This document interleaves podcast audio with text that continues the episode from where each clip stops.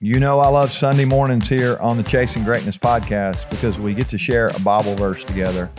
And this week we've been talking self leadership all week. It's been a fun conversation, looked at all these different areas of, of self leadership. But I want us to, uh, there's a verse I think that's going to help us think about ourselves in, in the correct way. I love how God always sort of puts it into to uh, to context and, and the way we ought to be thinking. And so, uh, you may not be a Bible reader, uh, whether you are or not. Hopefully, you'll you get a little something out of this today. But if if, if you are, I think this will this will be a good reminder for you. Um, if you're a person of faith, it'll it'll it'll resonate with you here as we, we think about it. Now we've we've talked about all these concepts this week. It's it's easy to we we talk self leadership, we talk self awareness and self disclosure and self discipline and self discovery, and uh, yesterday even self succession. A couple days ago, I talked about self denial. I want to build on the self denial concept today with this verse. Here's the verse. It's it's uh, it's conversation. Uh, it's something that Jesus said. Actually, it's found in Luke chapter nine, verse twenty three. And here here's what he said. He he says to the there's there's a crowd of people there, and he says, um, he says he says whoever wants to be my follower you must give up your own way. You, uh, one version says you must deny yourself. Uh, you take up your cross daily and follow me. Now, what in the world is he saying here? If you want to, if you want to be a follower of Jesus, I, I, I, like I like this. You have to give up your own way. Yeah, it's like you you got to understand that there there's a God and you're not Him, and so you're going to yield your life, and and that's that's what that's what it means to be a follower of, of Jesus is you just say, you know, I'm going to let him take over. Now, it when we think about this in the, um, you know, when when this was written, we we hear words like Lord and all that kind of stuff, and it, it's kind of hard to think about this, but but it's like I want him to be the leader of my life. That's what that's actually what it's saying. And so, if you want to be his follower, you give up your own way and you let him be the leader, uh, you know, CEO of your life. That's great. And then he says, take up your cross daily. What does it mean to take up your cross? Well, the cross is, you know, it, it's the ultimate picture of sacrifice here. And we talked about this a couple times this week with self awareness and self denial and this kind of thing.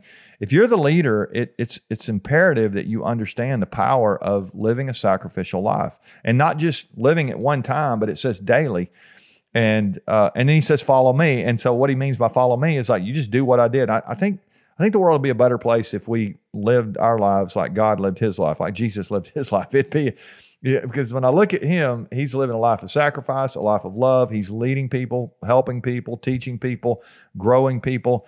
It, how amazing would it be if all of us as leaders would would uh, would lead the way, lead our lives or live our lives the way Jesus lived his life? I, th- I think the world could be a lot better place. And so, if you want to be his follower, uh, then you got to follow him. At the end of the verse, Like, if you want to be my follower, you got to follow me. You got to do what I did. And so, what does it mean? You give up your own way. You take up your your cross. You live a life of sacrifice. You do that every day, and you follow him. You follow his example. I think the world will be a lot better place. So, I don't know. I hope that'll be something you'll think about today. If you're if you're a follower of Jesus, that'll make perfect sense to you. If you're not, uh, maybe ask yourself: is, is that a better way than than maybe what I've been thinking in the past? And it might be something to consider there for you. I hope you'll you'll uh, you'll give that a little bit of thought. I think he's the best leader in so many ways that's ever lived, and and uh, and it was because of the way he lived, and not just because he he you know he's mentioned in the Bible, not mentioned in the Bible. he basically is the is the Bible, but uh, that's not what made him great. What made him great is is the way he lived his life, and and uh, the fact that that he was he was really God among us. It was it's it's cool to uh, to consider living our lives that way and it can be just so powerful to the people around us if we if we live a life of sacrifice every day and help the people around us win. I hope you'll help somebody to win today. Maybe encourage them today uh, share with them the episodes from this week and uh, let's keep chasing greatness together. I mentioned yesterday the, the power of, of a flourishing group of people around you. We, we're here to help the people around us flourish I said one of the things we can do to help others flourish is make sure that we're flourishing to grow ourselves. That's what we're going to talk about tomorrow as we uh, as we kind of wrap up this self leadership series. We'll talk about self development tomorrow. It's a powerful concept. I hope you'll join us for that. All right, love you guys. Keep chasing greatness.